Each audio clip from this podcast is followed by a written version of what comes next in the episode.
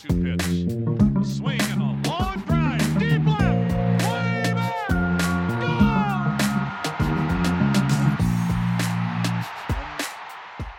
Hey, everybody, welcome to another Baseball America podcast. I'm Kyle Glaser. We got a great jam packed show for you today. We're talking top 100 prospects with Josh Norris, and we're speaking with Nate Murrie, Blue Jays area scout, who is the signing scout of Lane Thomas. Made his debut with the Cardinals last week and hit a home run in his first major league at bat, continuing our series of bringing on signing scouts for players who make their major league debuts. But before we get to that, Josh Norris is here joining us. We just released an update for the top 100 prospects for May. A lot of players moving up, a lot of players moving in. Josh, in compiling this update, what for you stood out and, and what would you say was the overall theme or, or sense of this first update? I don't know if there was a theme for anything, but I mean, there are certain guys that have uh, reinforced what we believe about them. Um, specifically, a guy like Mackenzie Gore. Um, you know, I, I, got to see him in spring for the first time ever, and he was, you know, nasty as all get out. And I, I frankly think he's, you know, top two prospects as far as pitchers go in the in the minor leagues, and we have him, you know, uh, in in that mix. We have him at number 14, which is a a big rise from where he had been. 14 overall, not 14 among pitchers. No, no, 14 overall. That's correct. Uh, but you know, he's he's shown that he's at least for now past the blister issues that you know obviously that's a relatively minor issue that hampered him a little bit last year. Um, and he's showing the same nasty four pitch mix that we knew he could. And he's, you know, ascending up the list with guys like Casey Mize and Jesus Luzardo and uh, Forrest Whitley. Yeah, it was impressive watching Gore. I went out and saw his first start of the year with Lake Elsinore, and uh, he even talked about, you know, it was a day he didn't feel like he had his command, and he still made every adjustment he needed to. Fastball, curveball, changeup, all working. Slider was able to get that working too, and it's one of those pitchers that look, he's got big stuff, he's got athleticism, which you want to see, but he's also got the makeup to make any and all adjustments he needs to make and to fight through. You know, every pitcher has a day where just for whatever reason the ball isn't coming out of their hand the way they want or their control's a little off and what separates some of the guys is those who can kind of fight through it and battle through it and mackenzie gore has shown he has that between the blister issues last year and just already uh, this year you see how special he can be and there's a big reason why he is back up in the top 15 prospects in, in all of baseball I was going to say, speaking of guys who uh, claim they didn't have their best command, Casey Mize went to Double A through a no hitter, a Maddux in, uh, in fact, um, and then after after the game said he had his worst fastball command in some time. Which, if he's being truthful and not just being uh, modest, um, should scare the Eastern League for however long he's there, and then the International League and possibly the major leagues. Uh, this is the number one overall pick in the draft last year, who some scouts this year have tabbed as having a either 70 or 80 grade split finger fastball already. Um, and he's allowed something like seven hits in his last like two or three starts. It's kind of obscene. Uh, he tore up the Florida State League. He obviously uh, can't do a whole lot better than he did in the first game at Double A, but he made a large jump in uh, this edition of the Top 100, and I think that's not even necessarily reactionary so much as it is just kind of we are finally seeing um, in pro ball that he can do what he did in, in college. You know, it, he hadn't thrown a had too much in uh, pro experience before this year. Um, and then this year he comes out gangbusters and we move him to the appropriate spot. A number of guys, you hit on that theme of guys who you know there's a lot of talent. There's just a question surrounding them that is enough that evaluators sort of hesitate to throw a supreme player type of ceiling on them. And two guys we saw that happen with were Chris Paddack and Pete Alonso.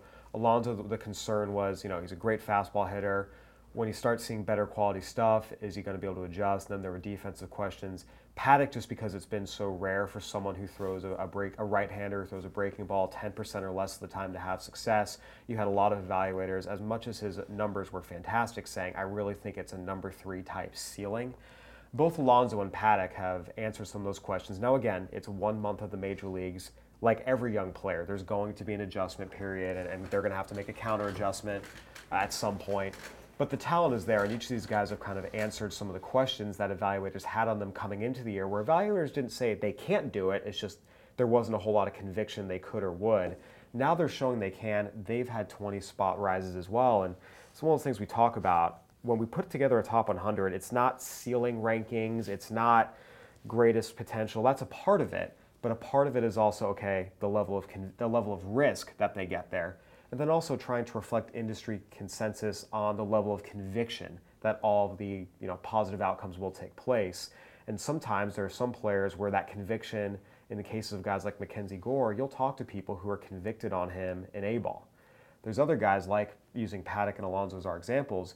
You had people who liked them, but the conviction still wasn't there even through the upper minors, and it's really starting to solidify now. So it happens at different times, and I think in the case of Paddack and Alonso, we've seen yes, the talent is there for them to not only be quality everyday big leaguers, but stand out impactful everyday major leaguers, and, and that level of conviction is growing, and we reflected that with their rises in the top 100. Yeah, and I still think you know, a month is um, it's still a small sample size. Very there's, small. There's still, and in, in Paddack's case, even smaller than Alonso's, just because of every five days. Um, but you know, I, I still think uh, number three ceiling is appropriate for Chris Paddack. Um, that's that's I, I don't know why that's necessarily uh, viewed in some circles as a pejorative. Sometimes I feel like there's some circles of fandom where anything below ace or all star is uh, is bad. We do have an all-star grade on him in the handbook, and Right, number and I'm- are all-stars. No, no, that's fine. I mean, that's that's number three is a really really good outcome. Um, and Pete Alonso, you know, he's been as good a hitter uh, as the Mets have had in their system since the day he got there. He's he's had a little bit of struggles here and there, but he turned it on at some point at St. Lucie and really never turned it back off. And it's really sad that he's not the most famous Gator in their system right now. That would be Mr. Timothy Tebow. But um, he's I'm glad to see what he's doing in the big leagues. Obviously, punishing fastballs and you know, obviously being um, a nice injection into that lineup that can hit a ball out of just about any park in the country. And Paddack is incredible to watch too. I mean, you talk about a guy who might not have the quality breaking ball that is, you know, befitting a true ace, but a seven changeup or maybe an eight changeup, depending on how you want to grade it, uh, is a really i i it's a separator. He can continue to do that with both those pitches if the breaking ball is at least serviceable, and it is. Right, we're seeing he can just drop it in for an early count strike and then using fastball changeup. There's a lot of late swings on the fastball, not just because it's 94 95, but because the differential, the way his pitches move, it's very, very difficult to uh, figure out what's coming out of his hand, and you see a lot of ugly swings off of him. Another guy who rose pretty high in our most recent update was Carter Kieboom with the Nationals. Already a top 50 prospect in baseball coming into the season. I went out and saw him in spring training, and it was really impressive watching how he was handling himself among big leaguers. Then talking to scouts throughout spring training, there was a growing level of conviction. Hey, there's something here that's going to be a separator for this guy. Now we saw him come up, get the call to the major leagues after very little AAA time, uh, and he's got a chance to be an impact player for the Nationals sooner rather than later. Again, still a very young kid, 2016 draft pick, but very quickly he's shown both the skills and the makeup to again, be an everyday player and really an, an above average or maybe even better than above average everyday player for a team with playoff dreams. Sure, and we know uh, from past seasons that the Nationals have not been afraid to pull the trigger on their best prospects uh, if and when the need arises. See Soto, comma Juan, and Robles, comma Victor, um, who came up and have had immediate impacts. And I'm a big believer in the organization will tell you what they think of a ball player by how quickly they promote him. Now, there's some obvious cases uh, where it's an org player that moves back and forth from level to level because of need, but the Nats have not shown uh, any shyness when it comes to moving him quickly. Um, and that should tell you the kind of talent they believe he has. If they didn't believe he was the right person for the job at that point, they would have, you know, put in uh, Joe Veteran down at AAA. I don't know quite who that would be at Syracuse, uh, Fresno, but uh, Kieboom uh, obviously impressed them enough um, to get the call and has rewarded their faith with uh, quite a, a start there in the big leagues. You know, it's it was impressive to see in the fall league last year. The swing is short, it's quick, it's through the zone, which is pretty much you know chapter and verse of what you want for an impact hitter. Griffin Canning similarly did really, really well in AAA, got the call up. He's also moved up 20 plus spots in our rankings. Someone else who was a big mover was Nolan Gorman. This is a player that, from the moment he signed his first professional contract and went out to the Appalachian League, was doing things at almost video game esque levels. He's 18 years old. He was the first player ever drafted born in the 2000s. He was very, very young for his draft class. Again, still 18 when some members of his draft class who were high school picks are about to, are pushing 20. I wrote about this uh, at the behest of, of our editor JJ Cooper, just looking at who else has had a start to their career as fast as Nolan Gorman. And I didn't know the answer. I went in completely open minded, saying, hey, maybe this is common and it doesn't tell us anything or maybe this is rare and it really tells us something. And you can check the article out on BA.com, but just what he's done already in terms of the debut he had, and then what he did his the April of his first full season in the Midwest League. Now the Midwest League is freezing. A lot of great prospects get frozen out and do not perform in it that first April. And in this case, this year it is flooded. The company he's in with what he's done is extremely limited and it is very, very elite. I encourage you to check out baseballamerica.com for, for what exactly that company is. I mean, if I may interject here, um, it's pretty easy to say that Gorman, based on what he's done last year and this year, has the early hallmarks of a star and possibly more than that. Um, also, I will say in the Midwest League, um, you've got some guys who are nipping at his heels as well. Uh, Mr. Jordan Groshans with Lansing is destroying the baseball. Uh, Wander Franco, the god, is crushing in Bowling Green. Uh, about the only thing he can't do right is apply the correct amount of icy hot. Uh, check the internet for that story. But um, it, it's an absolutely swollen, loaded Midwest League right now. JJ uh, and I were talking about that All Star game this year in South Bend. And if all three of those guys are there, that's you know get your tickets now. South Bend, uh, June 18th. Jordan Groshans, Wander Franco, Nolan Gorman. That's going to be some hot, hot action in the Midwest League. I'm probably missing some guys. Mentioned Gorman being a big riser really, there's always a group of guys who are going to come up. Dustin May rose big time. Nico Hoerner rose big time. Two guys who are having success in the upper levels. In May's case, at a young age. Hoerner's case, went straight to Double A his first full season and is performing there. there. There are a lot of players who, again, it's about okay, proving it at higher levels. And as much as we talk about talent and ceiling and potential, track record and performance is a big part of what teams look at both when they're looking at drafting and signing a guy and promoting a guy and ultimately deciding yes this is one of our top prospects. And it's also something that we put a lot of stock in and when it comes to top 100 rankings as a result. I'll make a call back here to what i said a few minutes ago. I'm a big believer in teams telling you how good they think a prospect is. And by the cubs putting nico hoerner at double a to begin his first full professional season after he scorched, cooked, flambéed, fricasseed the Arizona Fall League. Um, that should tell you something.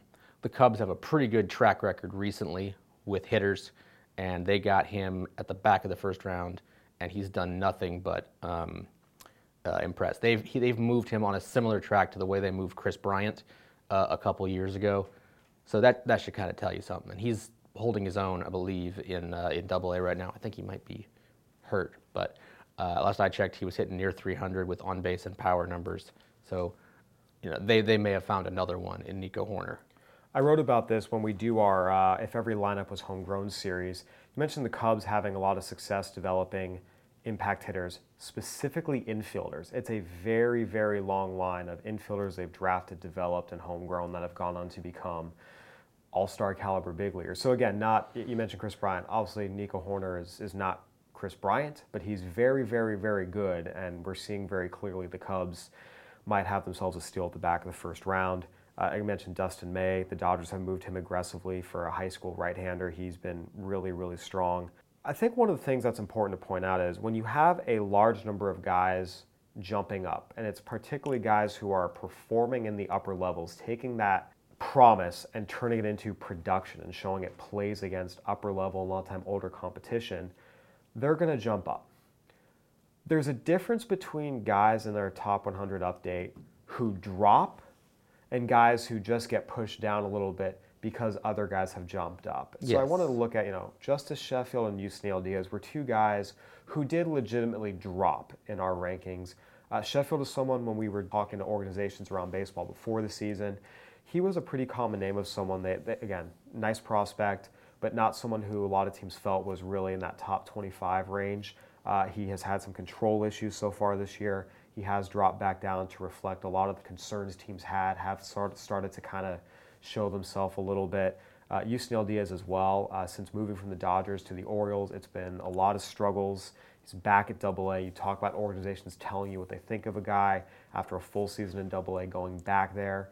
So those are those are moves down, but that those are different, and we'll get to some of these other guys in a second who just got bumped down because other guys bumped up. It didn't necessarily drop. I want to hit on some of these other guys who are really young. They're still really good. Vidal Brujan, Luis Patino, Jarred Kelenic. These are all really, really good prospects who you can look at and say, oh, they've dropped from the last their preseason ranking to where they are now. You know, whether it's two spots, three spots, four, five spots. None of them have done anything where the stock has dropped, and this is something I really want to drive home. We've gotten a lot of questions on social media about it. These are all great prospects who are going to have very, very bright futures ahead of them. This is more just what we've talked about guys who are in double A, making the jump to double A, making the jump to triple A, making the jump to the majors, who similarly had extraordinarily, extraordinarily high ceilings, have answered the questions that might have been present about them just because they've had more time and are performing at the upper levels. And so those guys will get jumped. Or in the case of Nolan Gorman, where it's the same level, but what he's done is truly historic. And again, so it, it, it's something where none of these guys that quote unquote dropped, you know, two spots, three spots, four spots, five spots, were dropped because they're doing something wrong or their ceiling has perceived to have been lowered. It's just a function of there's a lot of really good players in minor league baseball right now. Some of them are rising in, in part for the reasons I stated, and by default, that pushes some of the guys below them back a few spots, even though those guys have done nothing wrong. And, no, no one's a prospect in a vacuum when we're talking about top 100 rankings. You're subject to everything happening around you, and that's just kind of what this case is. Yeah, it's it's pole mechanics. And uh, put another way, if we lined up everybody in this office by height, um, we'd have one person who's the tallest.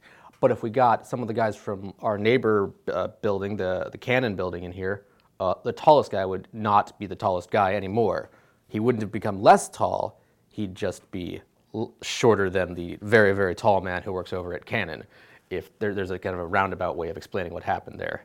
The, the red arrow doesn't necessarily mean you've done anything wrong. It just means that maybe somebody jumped you and you moved down. But you can't have three guys at 30.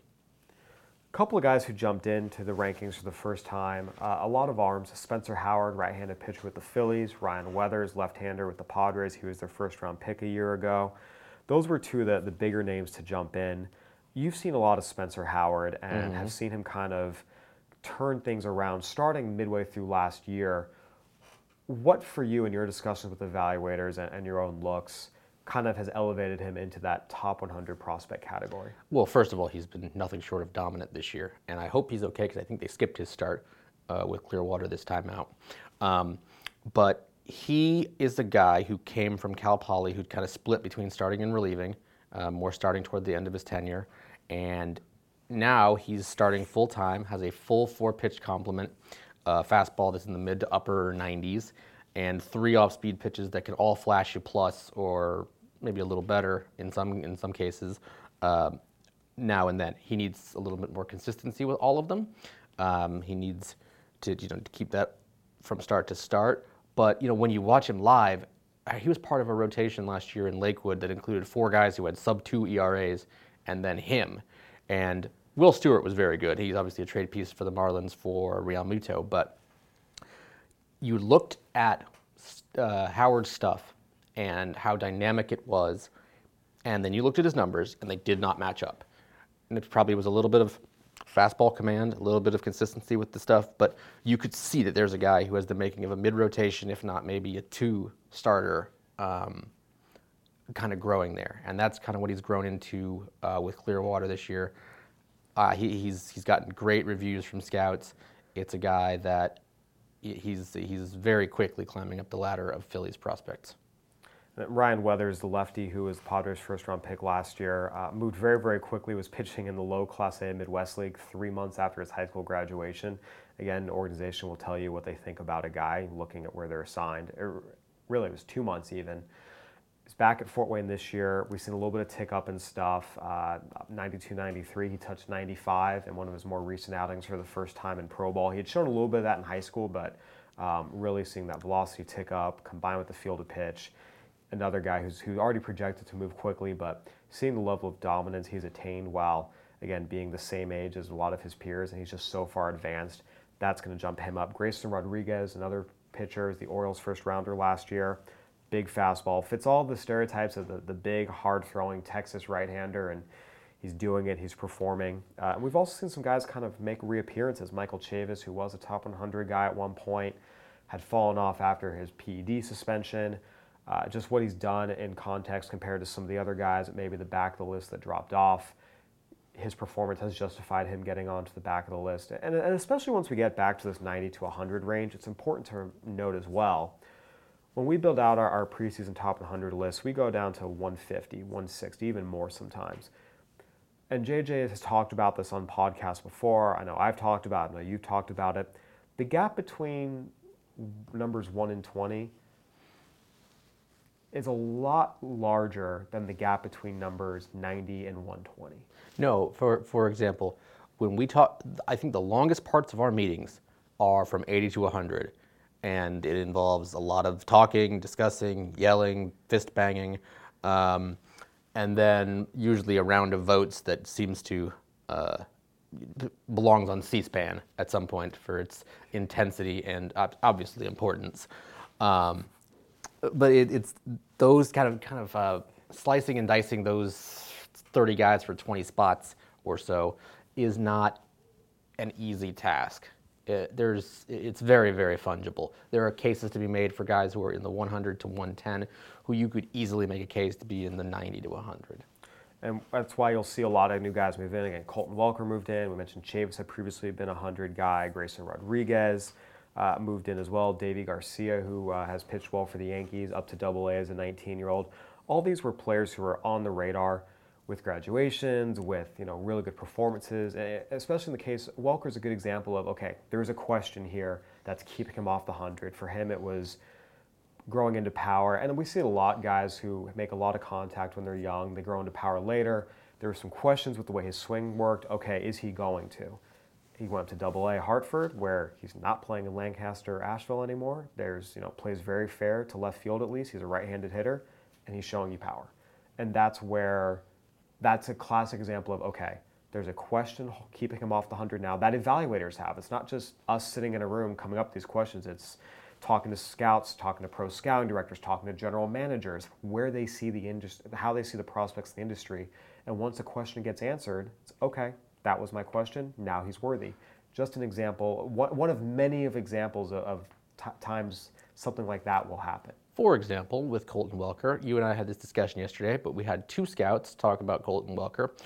One put a very big number on Colton, another put a very low number on him, both for the same reason. The guy who put the big number on him liked his swing.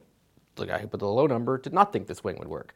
So that is how um, uh, volatile we're talking about sometimes when when discussing players. It, it's especially in the 80 to 100 range. Yeah, yeah, yeah. Um, a guy like Deivi Garcia, um, he yesterday made his well not not his Double A debut, but his Double A uh, a, a premiere for 2019.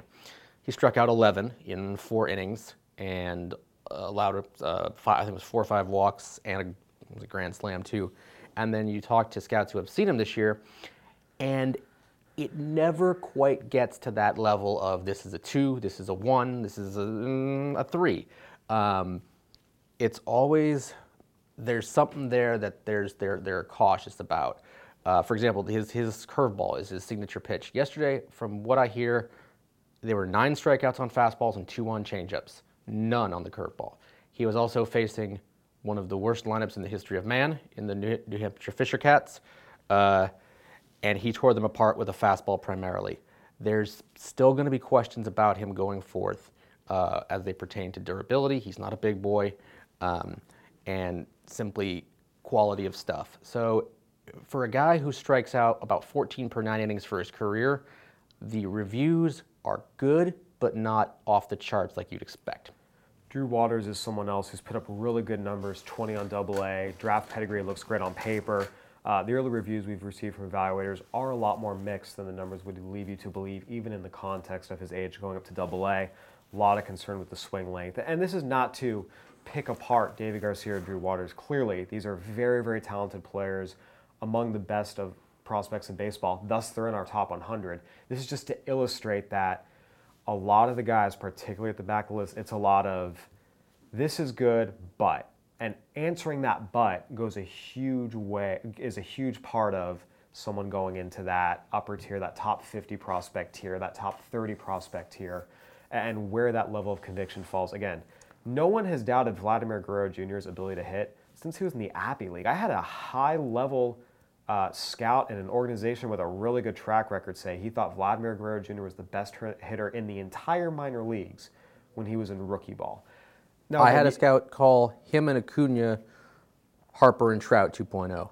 So, so again, and again, not to say that everyone's always, but but it's just to illustrate again. There's different levels of conviction on guys at different points in time, and that is a big part of, of these top 100 rankings and, and how they're compiled, and also when it comes to these middle of the year updates, why you'll see t- guys rise a lot of times. It's the question has been answered. And to kind of take this in a little bit of a different direction, I got a question this week in Hot Sheet Chat about how much we are going to have to take into effect or, and, or account the baseballs in AAA. And I think it's valid. I go back and forth, and I've talked to scouts about this. How the heck do you judge power anymore from double A down to you know the rookie balls, knowing that they're going to get to AAA and they're going to be playing with titleists? Um, they're going to be you know being able to golf balls out of the park. For context, I looked it up last night. Um, the El Paso Chihuahuas this year have hit 66 home runs.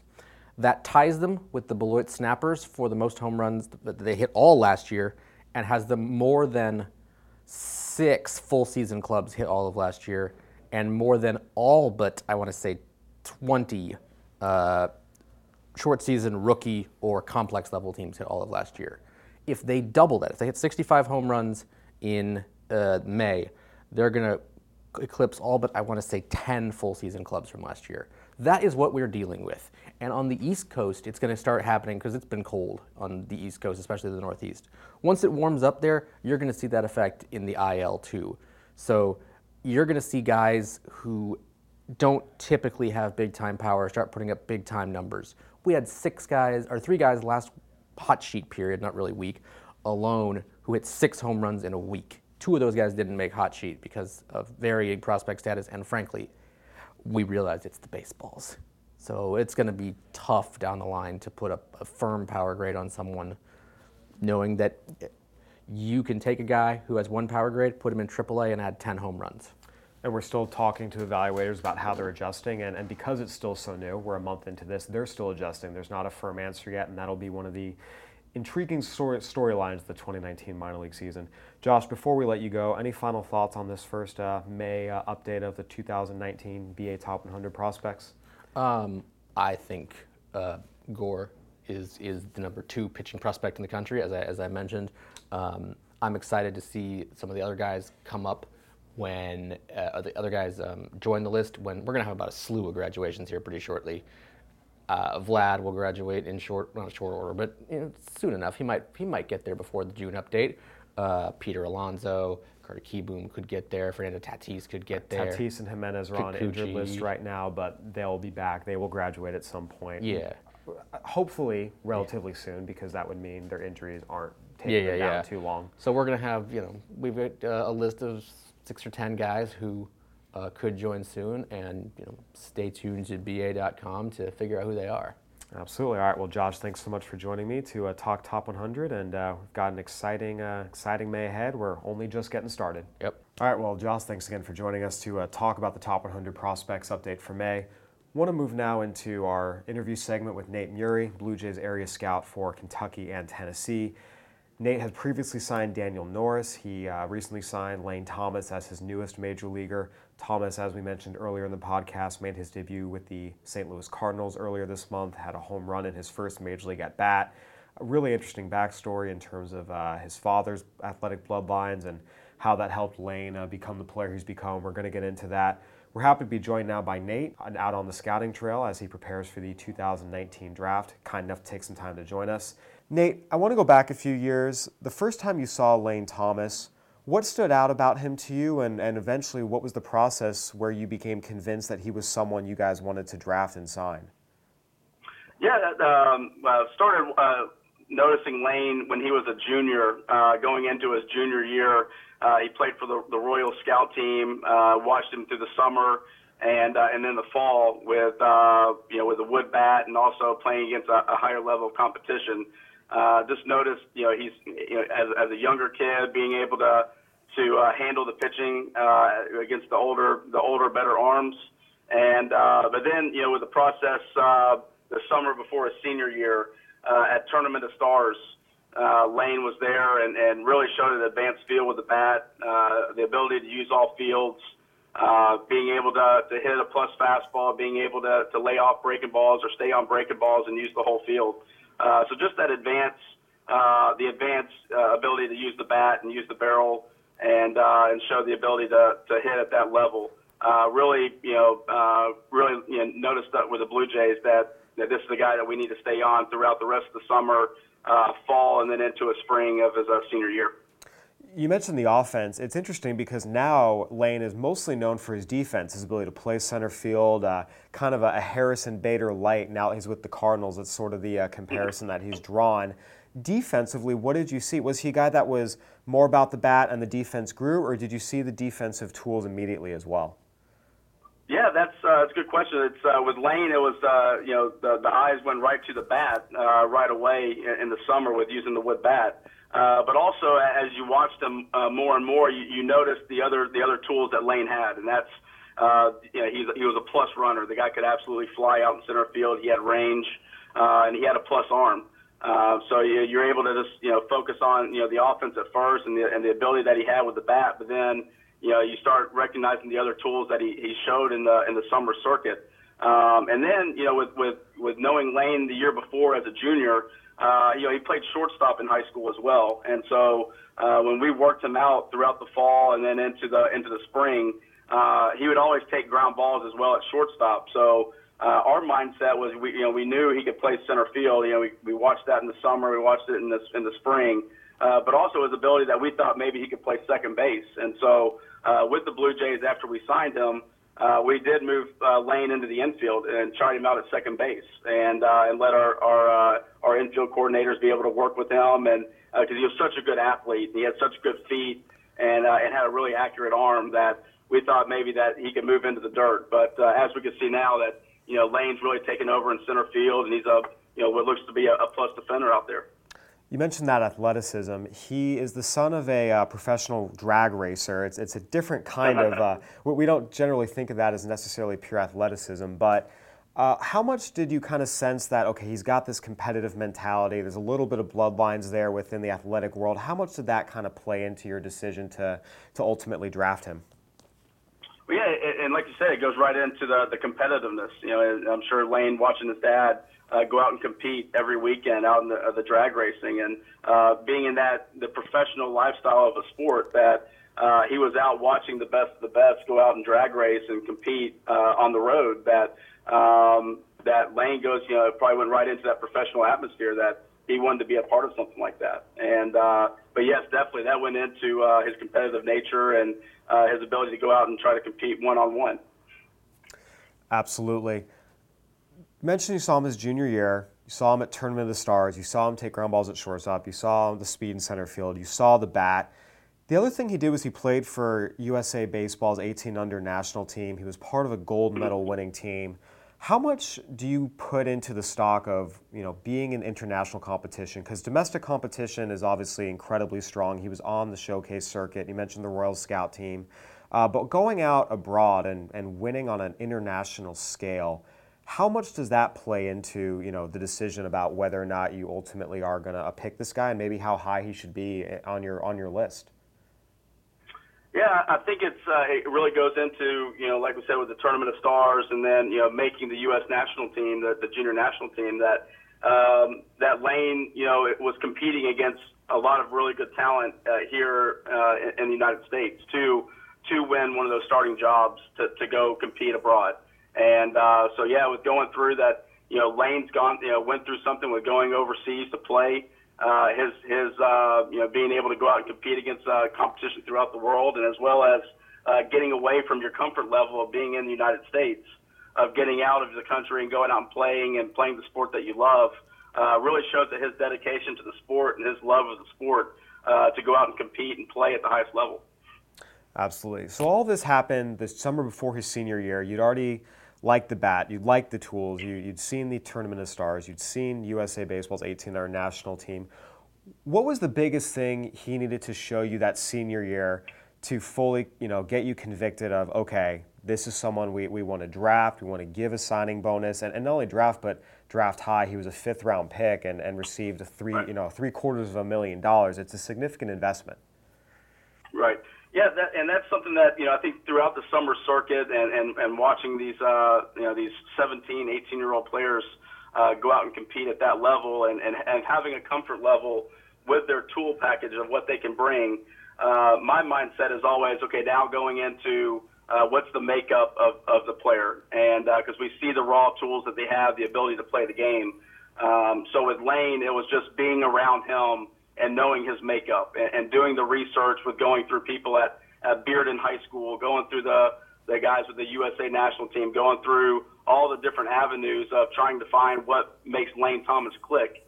And, uh, and then also just getting to know uh, Lane and his family and his coaches and uh, at, at the high school level. So uh, it, it's really starting to figure out the makeup and uh, the competitiveness and what makes – uh, Lane Thomas click as a baseball player and, and on the field and off the field. And, and that's something that, that right away, any, anybody that spends time with Lane, uh, you're just naturally drawn to him that, you know, this guy's a great kid to be around, the type of guy that you would want your kids or your uh, family members to hang around with. Uh, great guy off the field. He works extremely hard.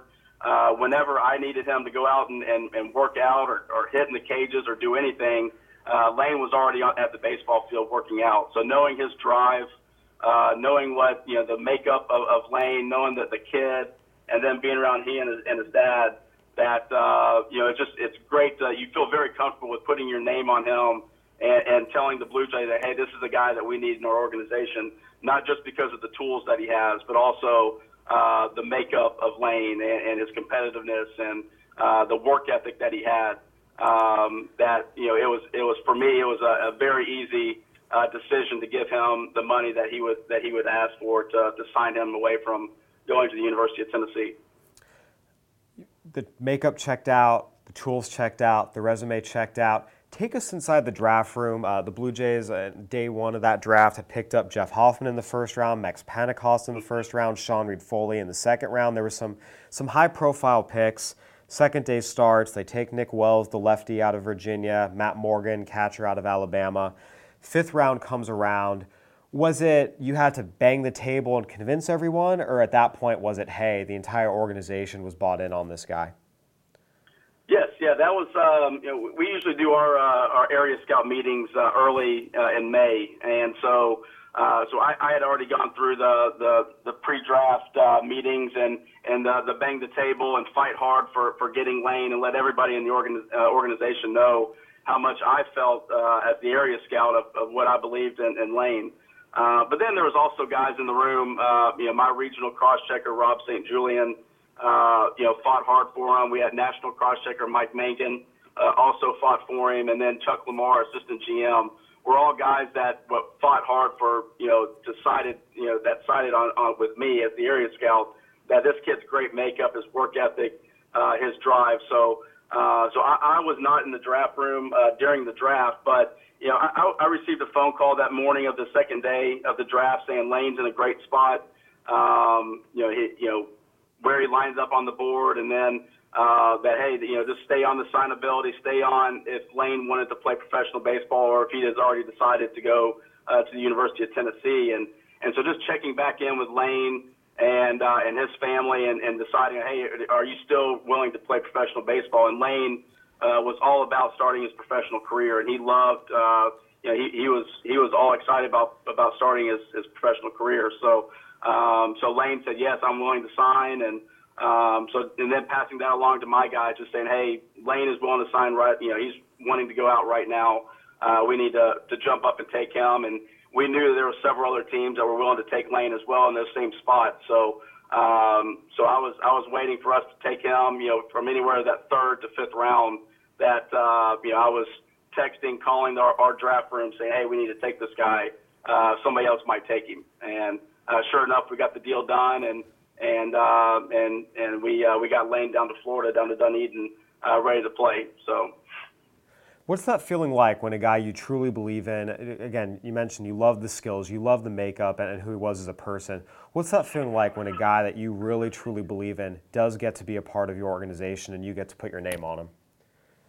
Oh, it's a great feeling. Uh, and not, not only, you know, that, you know, the, all the hard work and the dedication that you put in for, you know, two, three, four years on, on players, uh, to be able to take that guy and, and, uh, and you just feel like that all your hard work that you put in, uh, has gone into to bringing in a, a valued uh, member into our organization. And uh, and Lane, uh, you know, just being able to call him and then and then going down and meeting with him and his dad and his sister uh, to sign him. It was just a great feeling, and uh, and watching his face when he signs on the dotted line, and um, you know, it's the same feeling that I got when you know when I when I heard that he got called up when uh, when Lane let me know that he got called up, as well as um, as well as when when he got his first at bat and he hits a home run. You know, just that that feeling of wow, you know, all that time that I spent away from my family, all the the long nights and uh, all the hard work that area scouts put in, it, it all goes into that that great feeling of of seeing him succeed and seeing that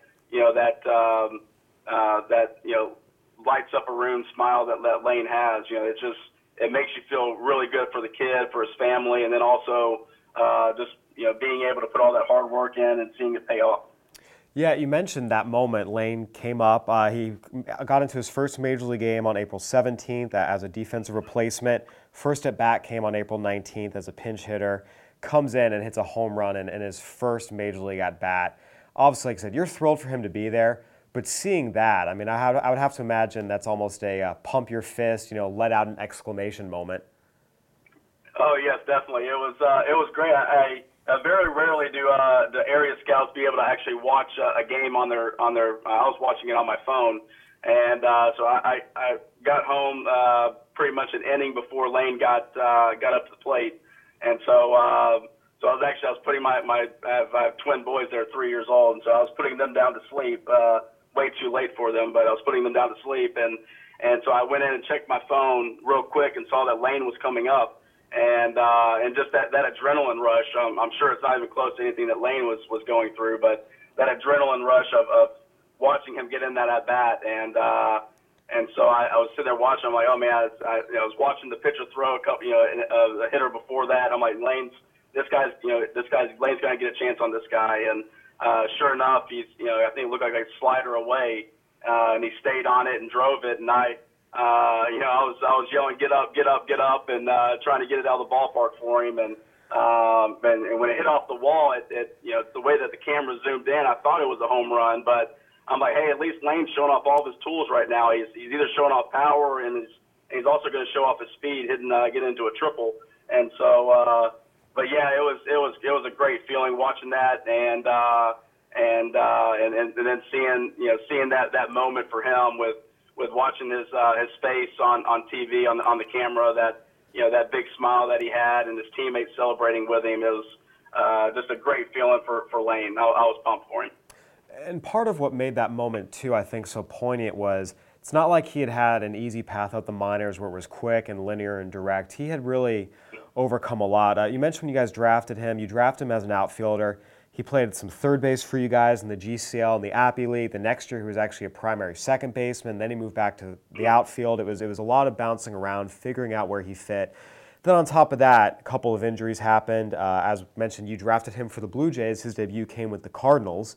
And, and the background mm-hmm. there is, you know, he had had a broken wrist in 2016, a broken foot in 2017, and uh, the Blue Jays had decided to, to trade him to the Cardinals for $500,000 of international bonus pool space. So, uh, again, di- moving around positions, dealing with injuries, starting over a new organization. It was, it was a bit of a rocky road at times. How much did you talk with Lane during these tough times, particularly during the injuries, and, and how much did you have to kind of let him know, you know, hey, you know, there are people still believing you? Because for a young kid far from home, sometimes that can take a, a pretty big mental toll.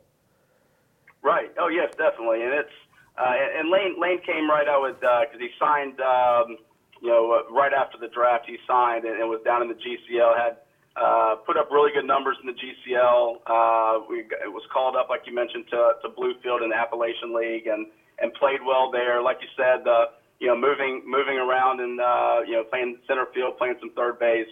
Uh, so that takes a, a mental toll on on a on a young player uh, as well. But then, uh, you know, going into his first full season, battling some injuries, um, you know, the first couple of years with us, and that's just, you know, just uh, text messages, phone calls during the off season, go uh, and, and be around Lane, and just and just tell him like, hey man, our, our guys still really like you. I mean, being around our development guys, our guys still love you. Keep doing what you're doing, and it's just tough luck with with the injuries. I mean, it's. uh you know, little little small injuries that that can knock you out a couple weeks to a month um, can really you know mentally derail you. And um, and then you know with, with the trade uh, that happened, and it's um, you know that that's part of our you know, business as well. And uh, just texting Lane and saying, hey, I'm you know I'm still you know believe in you and, and I'm pulling for you. I, I'm in your corner, even though now you're with a different organization.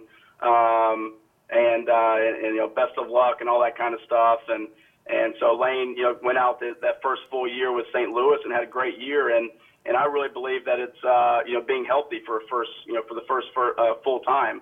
And um, and so him going off and, and showing his tools and and having a, a healthy season where he played uh, a full season that uh, that was huge benefit for Lane. And then uh, jumping that right into uh, this year with going to AAA and and then getting the call up. Um, that uh, I just you know felt like that the kid you know the Lane knew Lane stayed positive through the whole situation, and um, and then now you know jump starting into you know why we made it such a high pick for him that uh, those tools are showing out. Yeah, you mentioned that that breakout year last year. He had had 18 home runs combined in, in four seasons. Then last year, fully healthy, really for the first time, he led the Cardinal system with 27 home runs. Uh, you saw power, you saw speed. Seeing what he was doing in the Cardinals organization last year, was there a little bit of a sense of there's the Lane Thomas I knew was in there? Uh, yes, definitely, and, uh, and, and especially the the uh, you know like you said before with uh, you know showing his ability to play center field and having that speed power combination that uh, that we really liked on Lane. That uh, you know like I said that uh, him showing you know, having a having a full healthy season those tools now translating into uh, the stats in in in in Double A at a high level at Double A and Triple A, and um, again, it all goes into you know Lane's makeup, his competitiveness, his work ethic, uh, fighting through a lot of rough times, the up and downs of minor leagues to to be able to showcase that at, at a high level for the Cardinals, and and um, you know, I'm sure a, a clean slate with a new organization, um, maybe a little bit of a chip on his shoulder that that he could go out there and do that right away and, and build that confidence right up. Absolutely. When the call came, you mentioned you watched his first game and you'd reached out to him. For you though, what is that feeling like knowing someone you signed that you know you, you believed in has accomplished their dream of reaching the major leagues?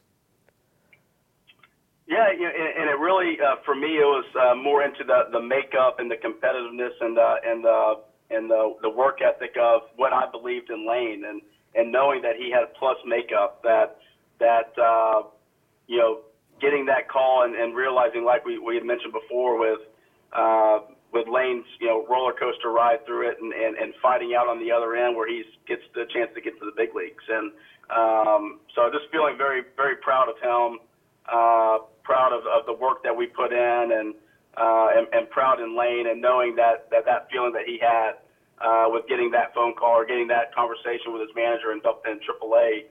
Uh, I just felt pr- very proud of him, and um, you know it would have been great if he got called up with the Blue Jays, but uh, still I feel very good with uh, for Lane and, and his family, and uh, just how proud I am of, of his work ethic and his drive uh, to get there. Absolutely. It's been a, an impressive rise for Lane Thomas over the last year plus, and quite the debut in the major leagues as well. And we look forward to seeing what he has uh, in store for the rest of his career. Nate, congratulations, and thank you so much for joining us, and uh, best of luck out on the scouting trail. Kyle, thank you very much for, uh, for the time and the ability to, to talk to uh, about Lane. Absolutely, Nate. Our pleasure.